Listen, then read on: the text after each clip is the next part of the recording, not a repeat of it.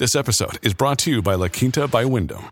Your work can take you all over the place, like Texas. You've never been, but it's going to be great because you're staying at La Quinta by Wyndham. Their free Bright Side breakfast will give you energy for the day ahead. And after, you can unwind using their free high-speed Wi-Fi. Tonight, La Quinta, tomorrow you shine. Book your stay today at LQ.com.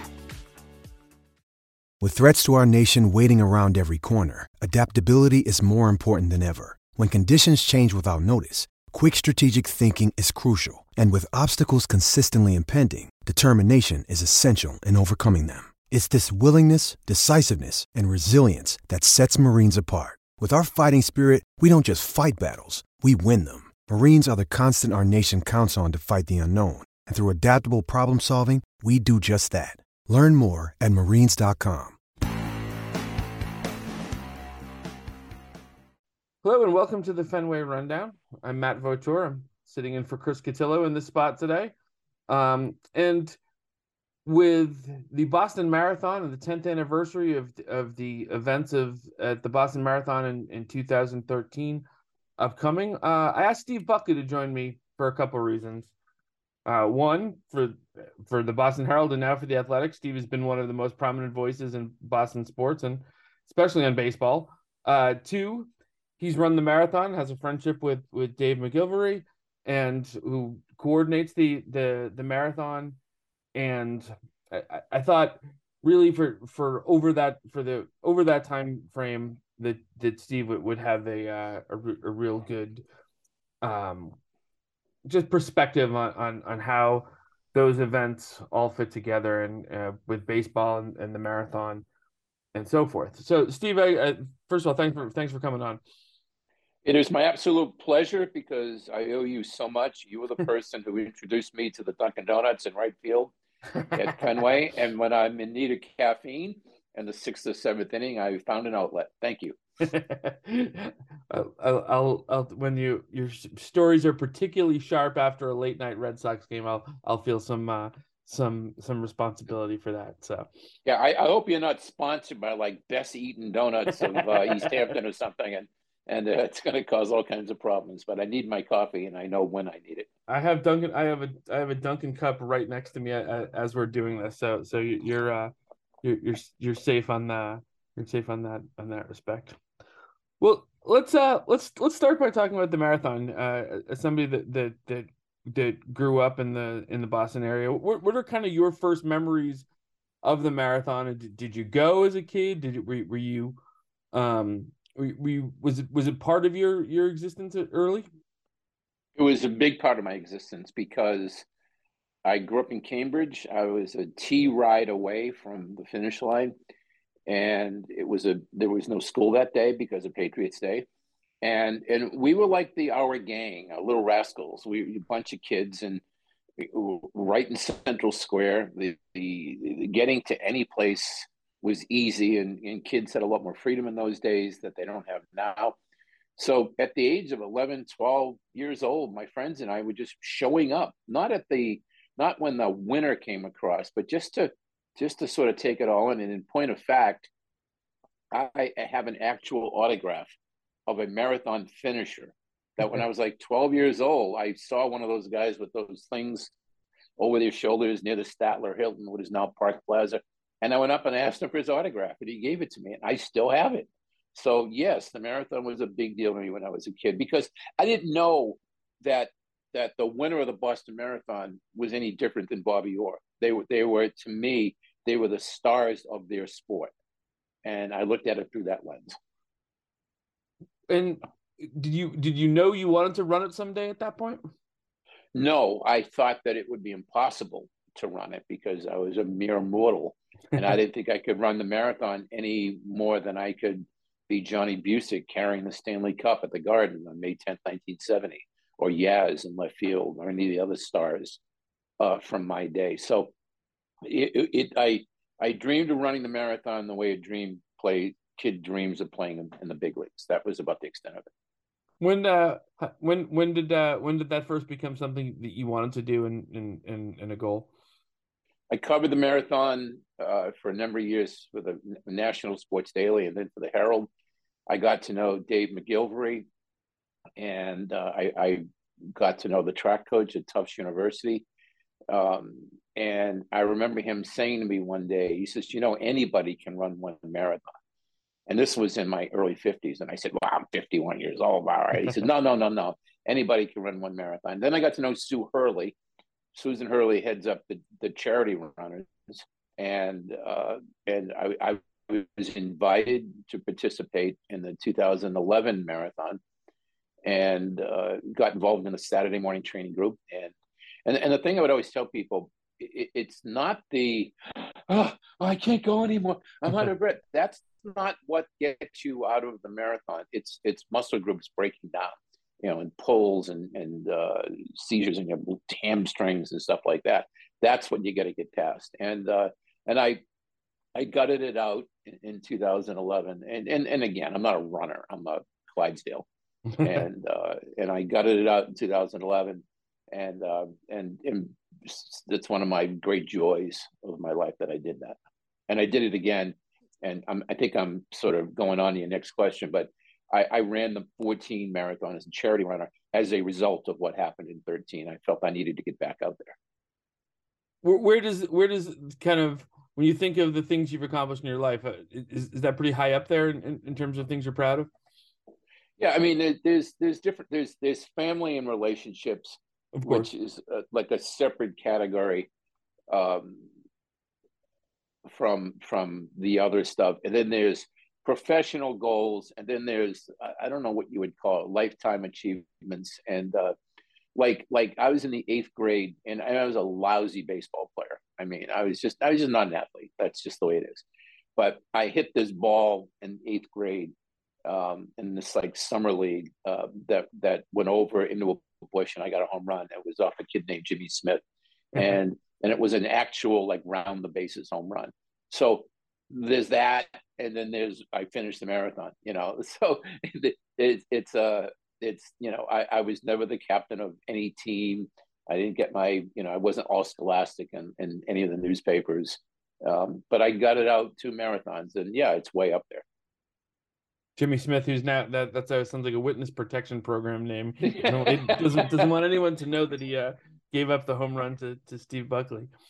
We ended up going to high school together, and we were in different schools in grammar school. And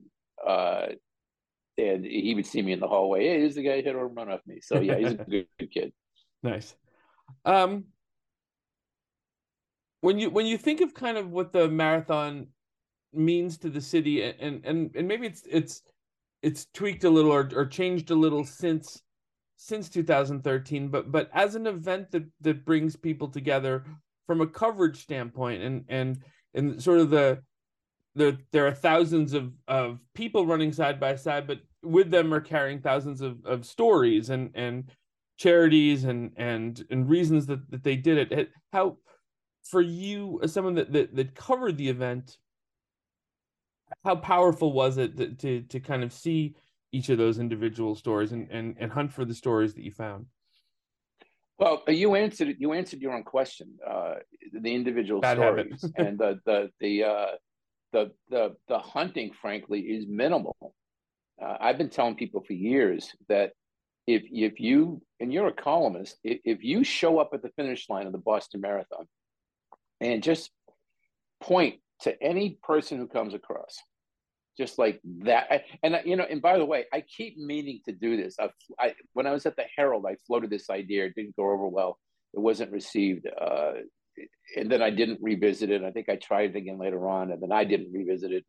But my idea is, my marathon assignment is I'm going to wander down to the finish line at pick a time, 2:01 p.m. And I'm just going to stand there, and I'm going to point to somebody who comes across. And I'm going to say, hi, my name is Steve. I'm a writer. I want to hear your story. And presuming said person doesn't think I'm completely weird, run away from me, I will do a story on that person. And it'll be a pretty good story. Not because I'm writing it or you're writing it or Chris Cotillo is writing it or anybody else, but because the story will be good. That person will have a good story to say, because that person will have run the marathon for a cause, for some deep personal reason, just to run, that person will have suffered injuries along the way in which some medical professional said, no, you can't run. There will be a story, and it'll be an interesting story. Now, it's not going to be Game 7 of the World Series, you know, or Brady in overtime. You know, it's not that kind of a great story where the masses are going to wrap themselves around it. But if you want to sit down for 5 minutes with a cup of coffee and read a good story, read that story written by anybody, not just me or you, whoever, but the information. There are good stories out there. I think that's a pretty good segue to the 2013 marathon, because in a lot of ways, the fact that they chose to hit that, they chose because it's kind of the event where Boston outsiders kind of look at Boston sometimes as not terribly welcoming, or it's the event that Boston loves to have everybody here and embraces all the people that want to be part of this event. It's the cheering for, you know, the cheering for strangers, and it's as feel good an event, and because of all the things that you just said. And so I it felt at the time like the fact that they chose to make this and something that they sought to sow fear and chaos was almost more offensive than a concert or maybe something would have been, or it doesn't matter the what you're comparing it to, just because of the warmth and the triumph that the marathon usually is, it felt like that maybe people were offended that much more, and offended isn't even strong enough a word, that people took it personally that much more. Do you think that's fair? Well, I mean, look at the manner in which people attend the marathon. I mean, look at the Richard family from Dorchester, little Martin who lost his life. Right. There's a husband, a wife, and kids. I think they had 3 kids. Martin was the one who passed, and there was another son and a girl, and they're like regular folks from Dorchester. who I don't know if they drove or took the T, and they probably just took the red line to maybe Park Street and walk the rest of the way up, because the red line goes right through Dorchester. And they're folks who want to celebrate the marathon. And again, it's you go to the Super Bowl to see a team win a game. You go to the Red Sox game to see the Red Sox or whatever team you're rooting for win. Most of the people who go to a marathon don't have a rooting interest, unless they, you know, obviously they may have a family member in the marathon as a charity runner or as a contender, and they have a rooting interest along those lines. But I mean, let's be honest, most people build a day around, hey, let's go to the marathon. And as you put it so well, people from all over the world come to watch the marathon. It's a great gathering place. And I often tell people, yeah, I always go to the finish line, but you can also go to Kenmore Square. You can go to Route 9 up Framingham, Chestnut Hill, what they call Scream Alley, which is right by Wellesley College, where all the students are screaming. And that's like really fun stuff. And that's people gathering together, not to celebrate the marathon so much, but to celebrate community. And it's such a, I get so emotional talking about the marathon. It's one of the coolest things that we have in this region. It's just so wonderful. Where were you the day on that day in 2013? That was one of the few years that I did not cover the marathon. We had a staffing concern or something, but the Sox were playing the Texas Rangers. I believe Napoli won the game with a walk-off double off the wall. And I had a column mostly written, and you know that old wink wink trick we do. We've got the column all written, and you run down and get the quote to fill up the column. And I was in the clubhouse, and I think I talked to Napoli, and I got a friend a call that, you know, like literally seconds after it happened. A very good friend of mine was in the marathon, and his friend was visiting from Toronto and staying at my house. And he didn't know Boston, didn't know the city. He said, Steve, I don't know what to do. There's been this big explosion and I'm about a half mile from, my friend Jarrett was like 3/4 of a mile from finishing the marathon when the bomb went off. So he was a little faster. He might've been involved in that. Sure. And so I said, where are you right now?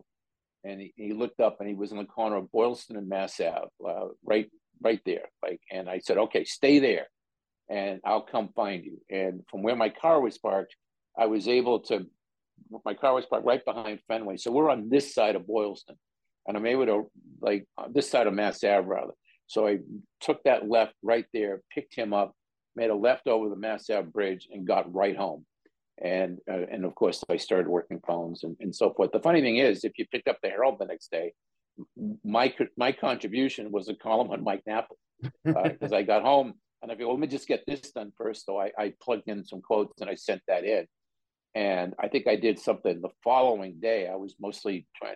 They had all the news side people, and right. So if you picked up the Herald the next day, it's like, you know, Napoli shines in Sox victory, and it's and the entire prose is ignorant of anything that happened in Copley Square. Yeah, it was a significant, like, that was the Jackie Robinson day. I was watching the Netflix documentary last night. Like, that would have been such a kind of memorable day. With everybody's wearing the 42s, and you see all the 42s surround Napoli on the field. It would have been such a memorable day normally, but then everything it obviously so changed. Were you riveted to the TV at that point? After that, were you among the people just kind of were you working it? Were you watching news, kind of some amount of both? My aforementioned friend who ran the marathon was in point of fact Jared Berrios, who was a former state senator who at that time was president of the Red Cross for Greater Boston. Okay. And I was able to pick him up and I drove home because he was staying at my house with friends. And he changed, and I drove him to the Red Cross headquarters, which was in Kendall Square in Cambridge. And then I ended up hanging out there. I said, well, let me help you. And my help mostly was standing around getting coffee and helping out in that respect. I wasn't like, you know, lining up stretchers and stuff, but obviously the Red Cross had a presence given everything that was happened. And I was mostly an observer to that. And I think I ended up writing something about it, but that, and yes, there were TVs there and I was watching all the coverage, and it was just such a devastating day for all of us. Yeah. It feels like almost in the time that's passed, it took weeks and months, in some cases years, to kind of sort out the different kind of the feelings from it and the what we understand from it and everything that related after that. How quickly were you back doing any kind of normal sports coverage after that point? I mean, I think there was Bruins and Celtics playoffs probably happening right in there as well. That it take. I remember the Bruins had that very famous national anthem afterward. Right. And... Rene Rancourt. I did not go to that game. I did marathon related stuff for the rest of the week, and there was the police officer. I believe his name is Sean Collier, mm-hmm. Who was the MIT police officer who was murdered by these terrorists after the fact. A day later, I did a big piece on him because he was from Somerville, and he was in line to join the Somerville PD. He was going to go from the MIT campus police to Somerville police, and I sort of put together an appreciation piece, if you will, on him. Sure. And I did a few other marathon related things, and that's basically what my connection was for the rest of the week. Were the Red Sox, and people think of the David Ortiz speech, and we'll come to that, but the Red Sox were kind of, it felt like they were not a lot of guys on that team that had many New England connections, but it felt like that team was feeling what the general public was feeling pretty quickly. They had the Boston Strong jersey hanging in the dugout. I think that was Will Middlebrooks. The 617 shirt. Yeah, the 617. The only stray from the path I tend to do, I think all the teams did, and I think the Red Sox get better remembered because there was that ceremony at Fenway on Saturday after the terrorists had been apprehended, and the David Ortiz remark, which I'm sure you're going to ask me about in a moment. Yeah. Coupled with the fact that as we look back on it, the Red Sox won the World Series that year against all odds, and there's that memorable, Johnny Gomes during the rolling rally sort of getting down on one knee and kissing the finish line or something like that. But the Bruins went to the Stanley Cup final and lost that Game 6 against the Blackhawks. They were just as invested in what was happening, and the Patriots did their part because they weren't in season, and the Celtics were, I think, done at that point. But I think all four teams contributed greatly to what was happening there. And the Red Sox did win the World Series, and they did have the 6-1. I think they flew to Cleveland, and they played in Cleveland the next night, and they had the shirt hanging in the dugout, and David Ortiz on that sunny Saturday at Fenway against the Royals. And that's a big part of it, and it's a lot. As I wrote, and I don't mind saying it over and over because that was kind of clever. That was the day Dave from the Dominican became Dave from Dorchester, and he became one of us. You feel you mentioned the Bruins too, they were continuing to play through that. Do you feel like that group of athletes at that time were really well suited to kind of be this, like them? They're always symbols for the city, but to kind of embrace that? Or do you think the event itself, the enormity of it and the terrorism behind it kind of brought fans and athletes together in a way that maybe there never had been an opportunity to see like that in Boston before? I mean, we saw some of that in after 9/11, but it felt very connected in Boston. Yeah, I mean, it's a philosophical question, and I'll try to provide a philosophical answer. But the athletes that we collectively cover and root for and so forth are not really from here. And I don't mean that to be dismissive, but the reality is that most of them return to some other place when the season is over. A lot of athletes have, like baseball players, all moved to Scottsdale now, and they work out at Athletes Performance for 2 months before spring training. A lot of athletes go home. We all remember Xander Bogaerts at the end of the last season saying, all I want to do is sit under a tree in Aruba and come on down and I'll buy you a margarita. And that's what they do. Some of them do live here year round. Some of them are seasonal residents who find a home here and become, I mean, we all know Dwight Evans is a year round resident of the Boston area. Jim Lonborg, I think Pete Brock for years and years from the Patriots. And I mean, we can just go on. John Havlicek lived in Boston, and Bobby Orr. So we can go on and on. But this was a rare chance for them to, rather than wear the uniform with the city's name on it or team name, to actually participate. And there were small examples from over the years. I mean, Dave Collins, I was in college at the time, but during the blizzard of 1978, I hear tell that Dave Collins was in a pickup truck driving around Boston, picking people up and helping plow cars out and stuff like that. And Dave Collins wasn't doing that at the behest of the Community Relations Department, if they had one back then, which they probably didn't. But that was just Dave Collins. He was a bit of a goof, and I say that with the utmost respect. And he was out doing stuff. And there were all kinds of examples.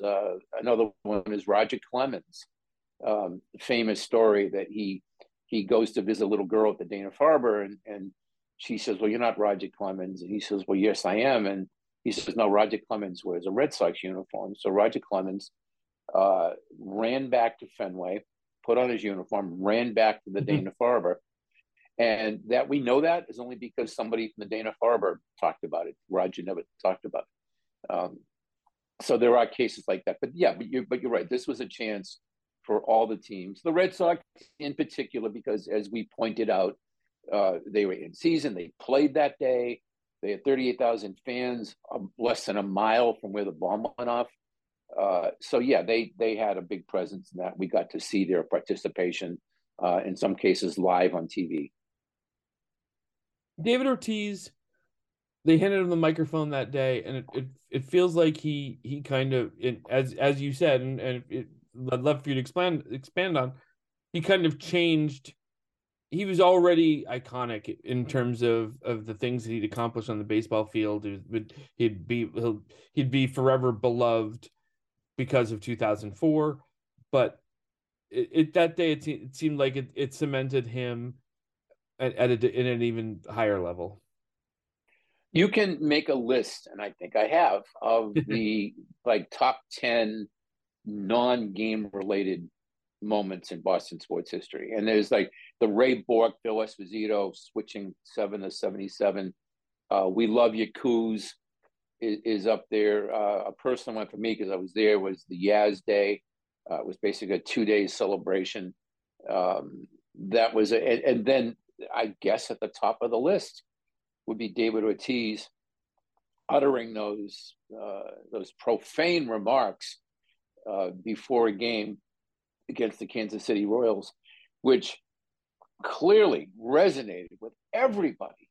And there's a simple reason why. If you had picked any person in the stands that, hey, you, Section 9, Row 4, Seat 3, we'd like you to come on down and speak to, and this guy, what? Yeah, you're just a Boston guy. Just come on down and tell us how you feel. That person, that made-up person by me, would have said essentially what David Ortiz said. We'll call him Jimmy Smith. Yeah, well, you're Jimmy Smith. And I also gave a home run to Steve Buckley. And we collectively, we mourned, we cried, but we were also pissed off. And I think that David Ortiz, with a few very eloquent words and one not so eloquent word, spoke to that as well as anybody possibly could have. Might have been the right word in that situation, even if it's not the right word. I actually sought the advice of an expert in the field on this. My sister, who was a longtime teacher and school principal at Medford, a mother, 4 kids, 9 grandchildren, and I just talked to her about this a couple of weeks ago. And I said, Joan, what do I write about people? And there were people who said, how dare he? What about the children, the message, the profanity, which was all baloney. And I asked my sister, I said, how can I put that into words as a writer? You're the expert here. And she said something right at the top of her head. It was very eloquent. And she says, there are adult words, and adults choose when and how to use those words. And adults can explain to children why they were used at that time. How can I improve upon that? That's well said. And you've got a little kid. I've seen your little kid 100 times, not 100 times. I saw your son at the at a Dave McGilvery event, Boston Marathon event up at Merrimack College a couple of years ago. And if your child heard that word in that situation, this big star baseball player, you could simply say it was an adult word used by an adult in a certain situation, and you're not yet an adult. You shouldn't use that word yet, but someday you'll know when and how to use it, and I assure you he will. I think he probably associates it with me stubbing my toe. But... yeah, exactly. There was a lot. There was not. I say a lot. I correct myself. There was some chattering from the peanut gallery from a few people who said, he shouldn't have used that word. And what the message? Oh, come on! Yeah, you're going to make a case on that, given the week we had just gone through. Please. You ran the marathon a year later And when did you, how quickly did you decide you wanted to do that? It was that night when I was at the Red Cross, and I only ran the marathon because it was a, what's the term, bucket list item in my life. I thought it'd be really cool. And I was enormously pleased and proud that I was able to be a part of the marathon history. I mean, a part of the history you have to look really hard to find, but still. And I said that night, I got melodramatic in my head. I didn't like shout from the mountaintop, but in my head, I got melodramatic. And I said, they are not going to steal our marathon. And then I went back to Susan Hurley, and I said, I want to run as a charity run next year. And I ran for ALS because I had gotten chummy with Pete Frates and his family over those years. And I think I ran for ALS Therapy Development Institute of Cambridge, and ran the marathon. And it was even uglier an effort than 2011, as I recall. And but I, you know, there's a famous expression: right on Hereford, left on Boylston, and that's when you're coming down to the finish line, you go through that under that underpass, and then you come up, and then there's Hereford Street. You turn right, and you're climbing up Hereford Street, which, when you're like 3/4 of a mile from finishing the marathon, everybody's legs are like jelly, and that little tiny incline on Hereford Street is like Mount Olympia, and then you go left on Boylston, and you can see the finish line. And when I climbed up Hereford and took the left on Boylston, I got emotional. I teared up because I thought about all the runners who took that turn and ran into a calamity within minutes, right? Just 1 year earlier. And you think of the people who died, the people who lost limbs, the people whose lives were changed inalterably because of what happened that day, both physically and emotionally. And you're thinking that, and I think a lot of people were, because when I ran the marathon in 11, I mean, it's not exactly a packed house by the time the likes of me are coming across the finish line. I mean, I always used to joke that the only people behind me were guys with brooms, you know, cleaning up water bottles, and they're taking down the barriers, like literally behind me.